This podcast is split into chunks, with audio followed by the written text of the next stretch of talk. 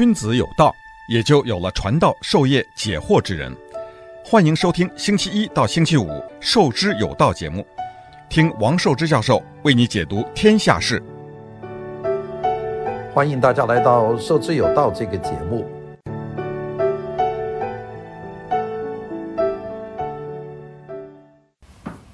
我们今天继续和大家讲这个现代设计的理论啊，现代设计史。我们讲到的设计史的这个定义，特别是工业设计史的定义，那么其中呢，我们提到了一个非常重要的人物啊，这个人物叫做 Dieter Rams。 底特兰姆斯呢是一个非常特别的人，我稍微讲讲这个背景啊。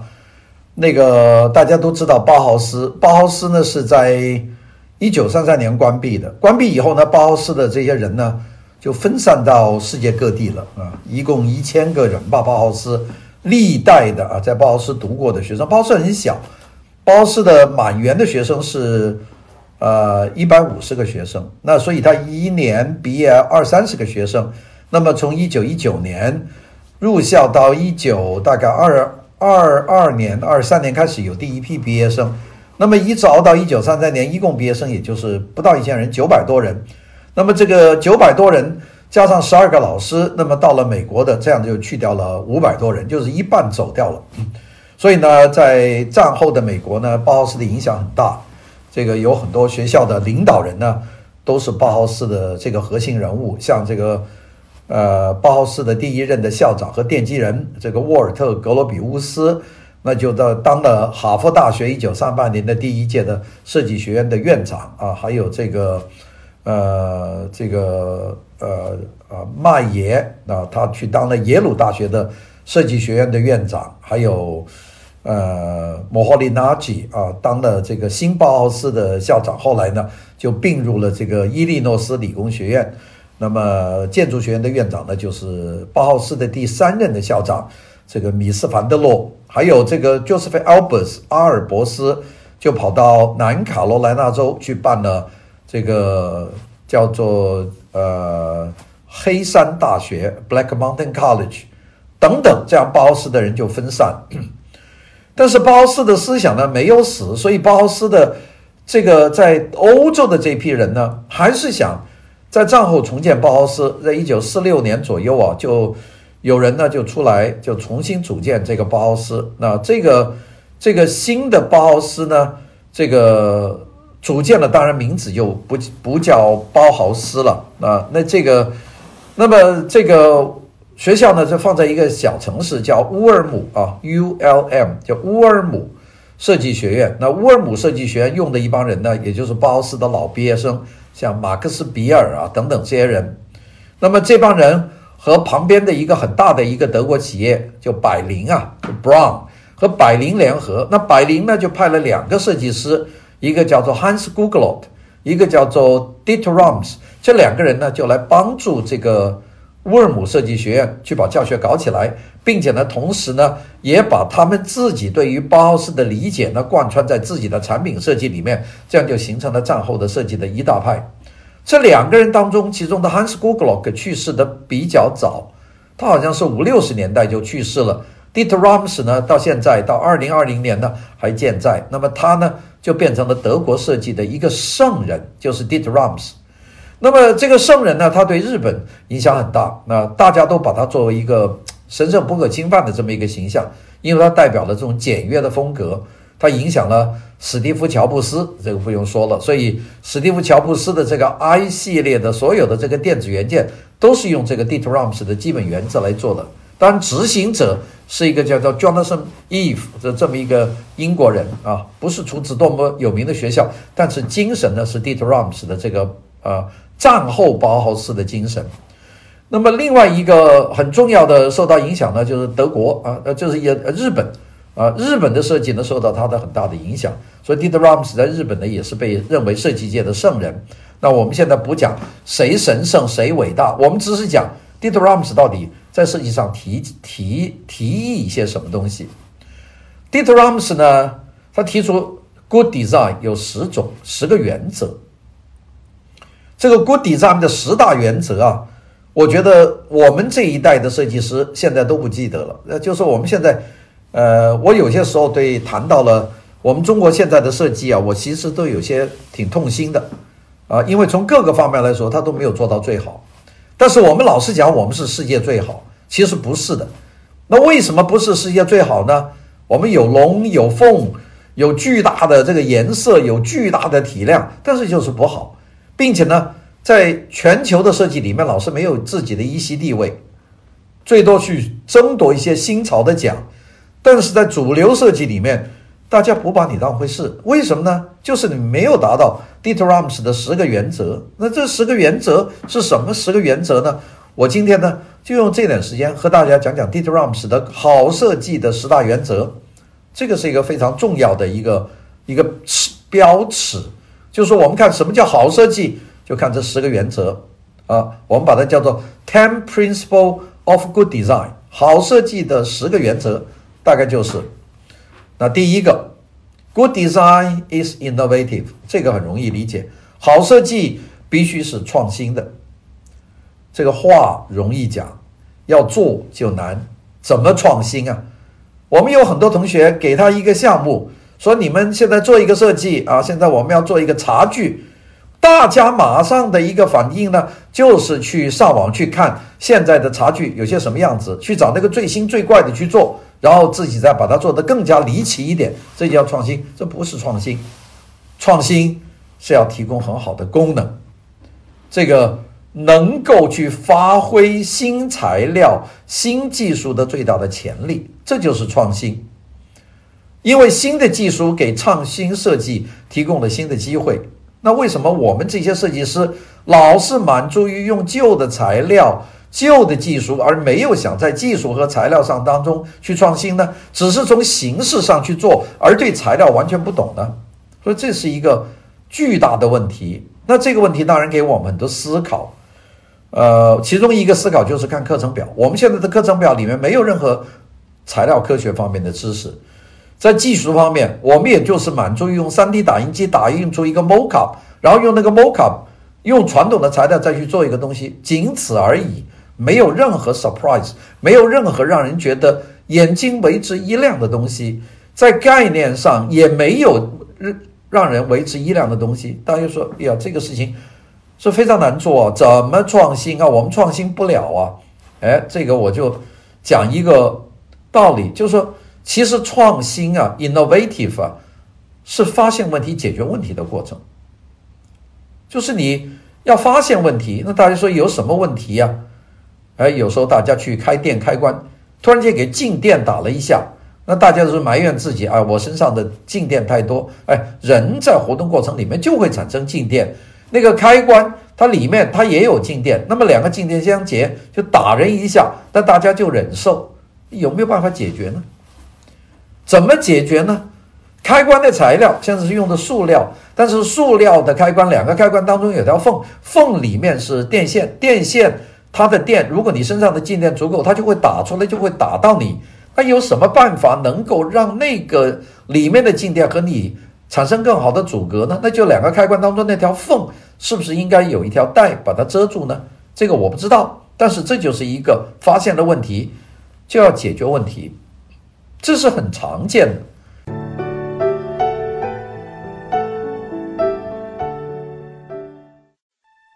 君子有道，也就有了传道授业解惑之人。欢迎收听《授之有道》节目，听王寿之教授为你解读天下事。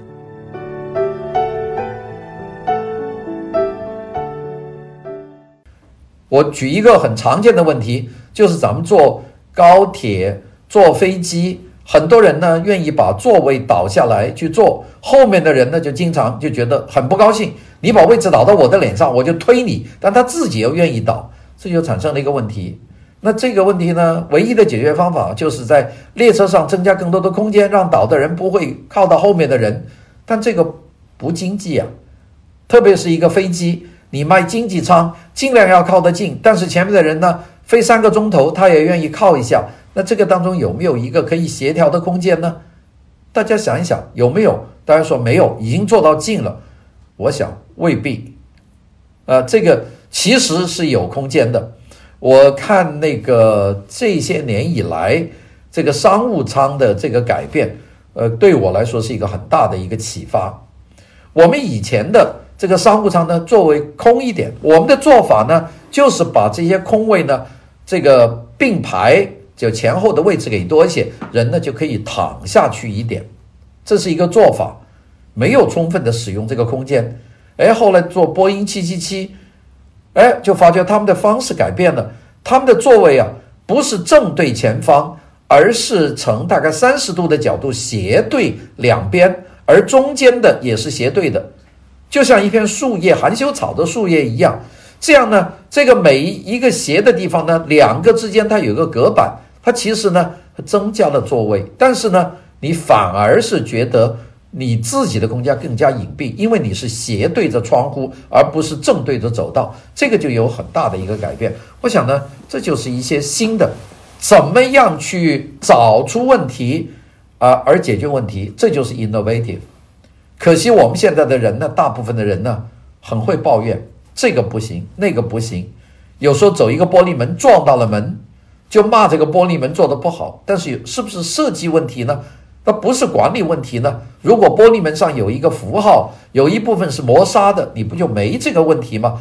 这些都是的啊。大家出门找自己的汽车找不着，汽车停在一大个停车场里面，你怎么找到自己的汽车？你的遥感器又没有那么远，那你乱按乱不着。我经常看见有人在找车找不到，有没有办法解决呢？按我们的技术来说是有的，但是没有做。如果做到了，你就是一个新的一个发明，找车用的这个钥匙，而这个钥匙呢，可以在整个停车场都能够听到自己的车，起码在那一层，做不做得到呢？应该做得到的。这些就是要想办法使用新技术的潜力，为新技术这个对设计产生新的机会，这就是 design。 Good design is innovative， 我们讲的第一点，这一点呢其实相当的重要。好，我们讲第二点，好的设计是好用的设计。它的意思是说 good design makes a product useful， 那它这个话原意义啊，是好的设计使得一个产品好用， useful，这个是一个核心的，产品是拿来用的，它不仅仅是拿来满足功能的，它也要让心理要得到满足，审美的满足，这都是叫好用的。但首先呢，它是好用性。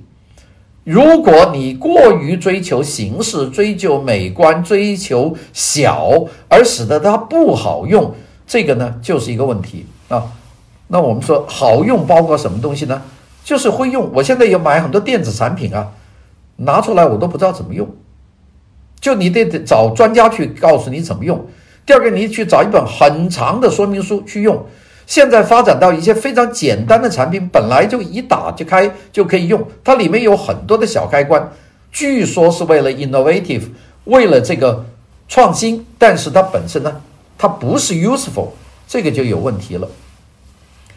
那我举一个例子，我常用的指甲刀，这指甲钳。指甲钳呢，大家习惯了就是做那种小小的指甲钳，然后集中的力量呢，就在指甲钳的那个翻起来的盖上面做各种装饰，有各种的花，有各种的图案，有可以有个性的，就换那个上面。你换什么也是一个指甲钳，但是呢，第一个它的材料就是它不是 innovative， 因为它的材料基本上用的是老材料，所以剪指甲呢还是非常的不够锐利。那我买了一把德国的这个指甲钳，好像是保时捷的指甲钳，那个钢那就真好用，轻轻一剪就剪下来，并且呢它比我们的指甲钳要大1号，后面呢还有一个套子套着，那么这个剪下去呢，那个指甲不会满天飞，就套在里面呢，那就是一个 useful 的一个指甲钳。可惜那把指甲钳后来我不知道丢哪去了，我这个人很容易丢指甲钳。那这个其实也是第三个，这个 useful 也就说明怎么你这个指甲钳可以不丢掉，能够把它放在什么地方啊？我现在口袋里的钥匙我也是经常会丢，那怎么办呢？我把我的钥匙和我的 USB 盘把它绑在一起，那么这两个就变成一串，我就不会丢。大家说这么麻烦，拿钥匙还拿个 U 盘，那个小 U 盘那个像比那个手指那么大的，我绑两个在上面，我就做成了，我不会丢。但这个只是一个我自己的处理，那是不是能够涉及到一个他没有那么容易就会忘记呢，因为越小就越容易丢掉嘛，这个也是 useful 功能性吧。所以呢，好的产品应该是好用的产品。我们现在周边有大量的所谓的产品，但是这些产品呢都不好用。当有一个人坐在一把椅子上掉在地上，摔倒在地上，有一个人开门找不到钥匙孔，有个人晚上在走廊上面找不到灯来开这个钥匙，有个人在这个公共汽车站上面去看交通汽车的路线牌，是找不着自己要去的地方，这些都是不好用。那么这些问题都要解决。当一个人看网上看一个网页，这个网页看半天不知道怎么去用，我看到很多网页要我登记，登记下面有一大堆不好用的，要我报生日，报我出生年月，要我打密码，特别是这个密码我老不记得，那么这个就没用，我就干脆退出去，就不用了，就大家不用。那这个如果产品包括交互的产品是做成这样复杂，这样的美观，但是这样的不合用，那这就不是一个 good design。 所以我会重复这句话， good design makes a product useful。 那这第一句了，那第一个叫 good design is innovative， 第二个 good design makes a product useful， 这就是两条的原则。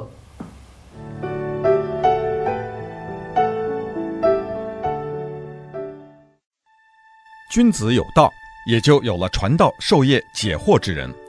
欢迎收听《授之有道》节目，听王寿之教授为你解读天下事。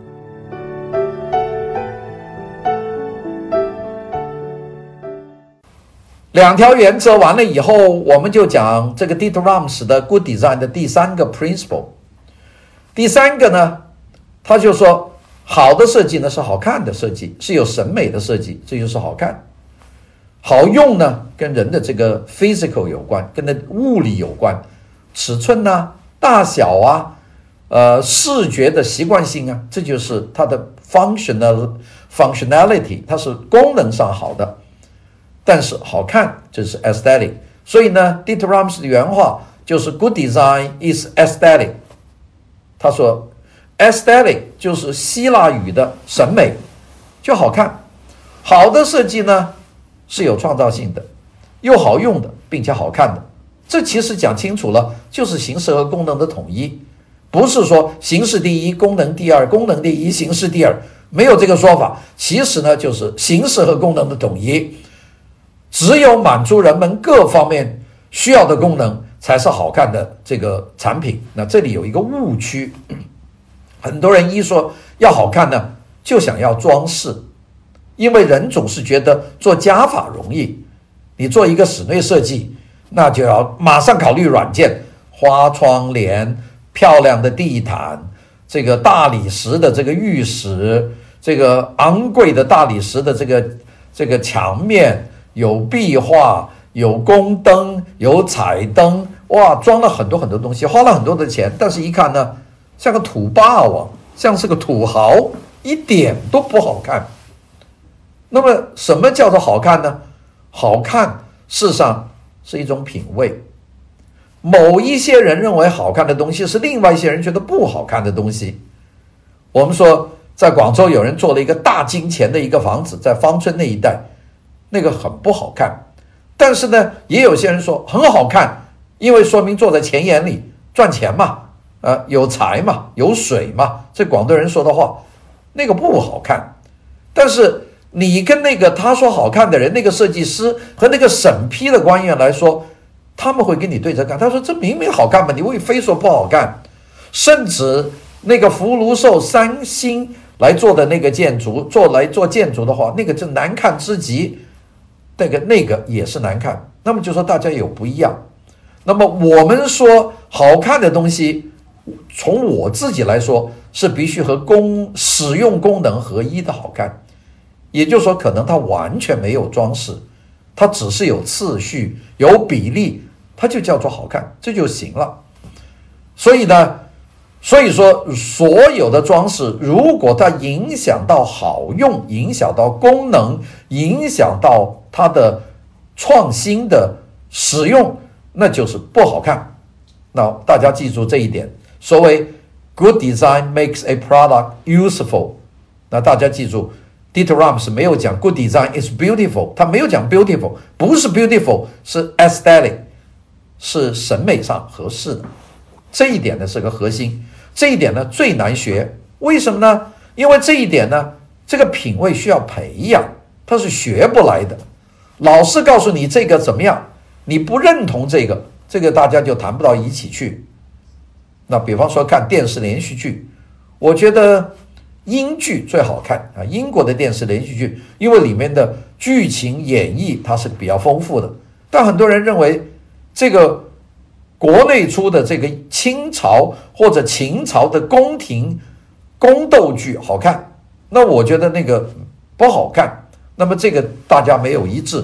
我举这一点并不说要大家都要去看英剧，我说这一点就说明了 aesthetic 是有不同的一个立场，那就是这个就是培养出来的，讲得不好听熏出来的，你要熏得够你就会改变。所以呢，为什么说很多人要进艺术学院，好的艺术学院其实教什么呢？没教什么，就是熏你不停的在一种高级品味的环境里面给人熏出来就好了。大家说现在我们去做设计，我们都去好的设计事务所，到建筑事务所，我们要到最好的，为什么呢？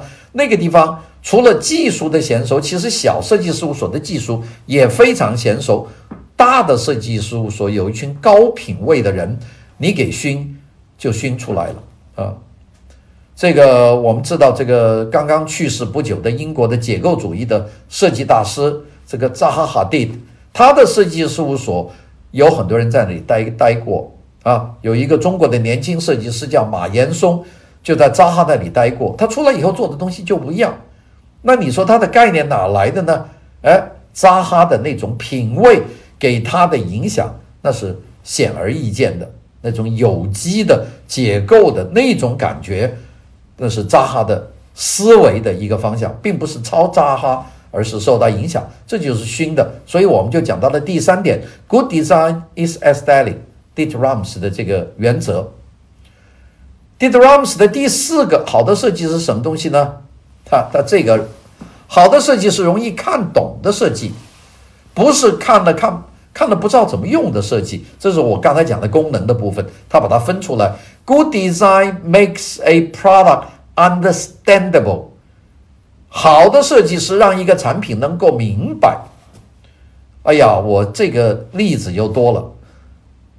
啊，有时候买一台新汽车，你走进去，要把那个新汽车搞到怎么能够开，你都要费很多功夫。我其实有时候买汽车，我就喜欢买那种啊，尽量它内容少一点的。我记得我用了很多年的这个美国车经常改这个界面，改了以后呢，东南西北都搞不清楚，进去要学一大个时间。那时候还算好，你说那个意大利的那种豪车，你走进去你基本上就搞不清楚怎么用。哎，但是呢，日本车它就是这个清楚，再贵再复杂，你到 Acura， 你到这个 Infinity， 到这个到这些好车，到林兹，你进去看它的界面呢，和 Camry 和 Accord 和 Nissan 的这些车，其实它是一个界面，非常容易明白。你知道哦，油门在哪，开关在哪，这个方向在哪，这个油表在哪，就是那么几个东西嘛。汽车又不是火箭，哪需要那么多东西啊？所以呢，很简单的交代，这就是产品要清楚。现在有些产品啊，让人觉得非常的头痛，因为现在这种自动操纵的东西很多。我最近看了一个节目，就是介绍这个手机的稳定器，相机自拍的稳定器。那个稳定器呢，小一点的啊，250克到300克以下的，这样的都有6、7种。现在市面上面，那个它的所有的开关都在那个手柄上，所以手柄上呢就有一排开关。那好几个专家教我怎么用就难，有很多地方是要按3次，有些地方是按2次，有些地方是长按1次，有些地方是长按1次又短按2次。我的天哪，谁记得这么多东西啊？有没有办法把这种开关的这个去解决一下？特别是当你按错了，你能不能退回来呀？就像我们的电脑，你要是用错了，你可以回车啊，你可以改掉。比方说你不小心删掉了一段话，你按一个回车，他把那个话给你找回来，它是有保险的。那我们的这些界面的设计，我们的工具设计是不是能够做到 good design makes a product understandable？ 我们怎么能让大家 understand 我们的这个产品呢？一个产品如果能够做到不用说明书，只是一张很简单的图，有几个漫画就能够说明，我觉得那是好设计。反而是带一本很厚的书，那不是一个好的设计。我有过一个比较，我买过很多国产的这种电器产品回来，我是搞半天都搞不懂。其实那个产品是个很简单的，但是把它搞得很复杂，写了很多的啰嗦的字，还有很多文本，最后我不会用，要找人帮忙。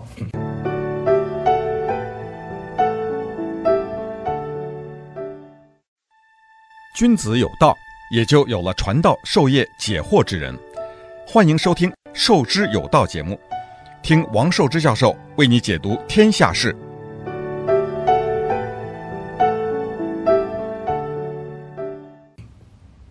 我在日本买过一些电器，日本呢是一个很喜欢用图说话的一个民族。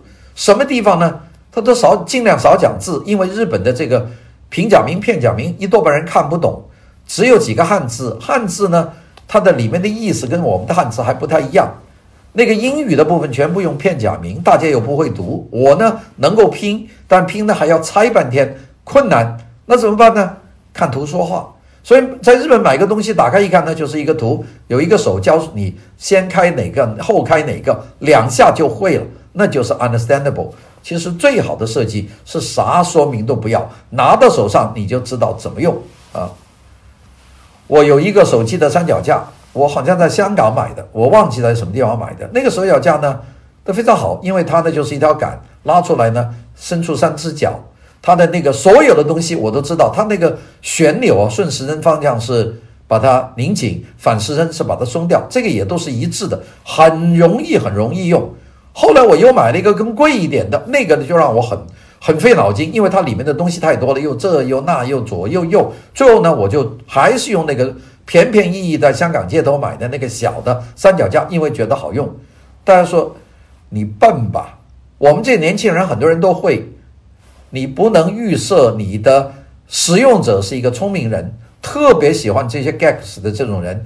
你要设定你的使用者可能是一个没有什么多大的产品学习能力的一般的消费者，你要帮到这些人，你就是好设计，而不是帮到那些专门家。当然有些产品根本不是针对他们的，比方说这个电子游戏这个 game， 那就整个一出来就是给行家去玩的啊，那个就是另外一回事。但是如果你要给到这些真正的行家去用的话，那个他需要的说明那就不多，那就是他自己本身，他自己有一套他自己的方法，他知道怎么用。